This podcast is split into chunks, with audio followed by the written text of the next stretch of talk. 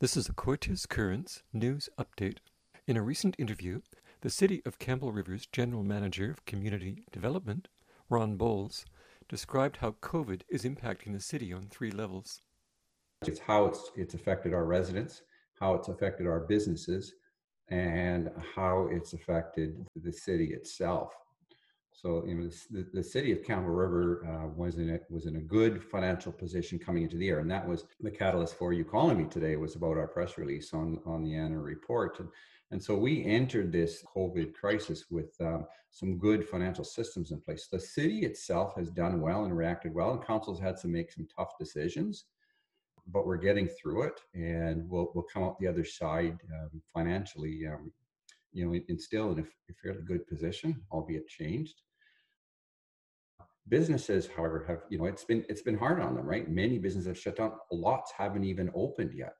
And so it's been hard on businesses. At the same time resilient community as you know you're the same on on Cortes island. You adapt you change and, and you uh, you move forward. So many of campbell rivers businesses have figured it out. And you know you're, you're probably seeing that locally as well. Residents yes it's been tough um, we've all seen the uh, the financial incentive programs for from the federal government and the provincial government, and, and of course that has helped people personally get by. And so, uh, you know, the statistics are telling us that the, these programs have worked, but that doesn't mean that they've worked for everyone. And so, yes, there are many individuals that are that are impacted. And for City of Campbell River, that further reinforces the reason we need to have a really good eye on the services we offer, but as well as on, on the cost of our taxes. One sector that has not been impacted is construction.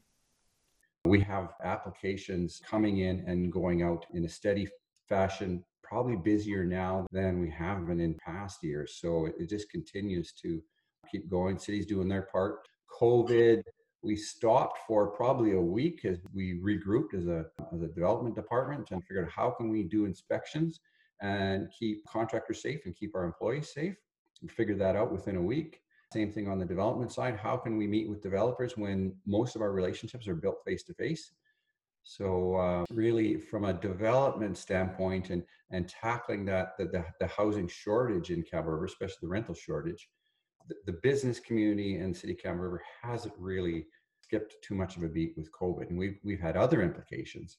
Uh, you know, for example, our recreation services, and and they're for a time period where by and large shut down and then we had to regroup and go online and now we're slowly starting to bring more and more face-to-face programming online but of course face-to-face means six feet apart.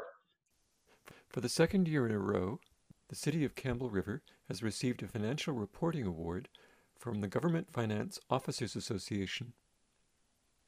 This is north america wide which shows that campbell river is becoming a model for financial reporting and accountability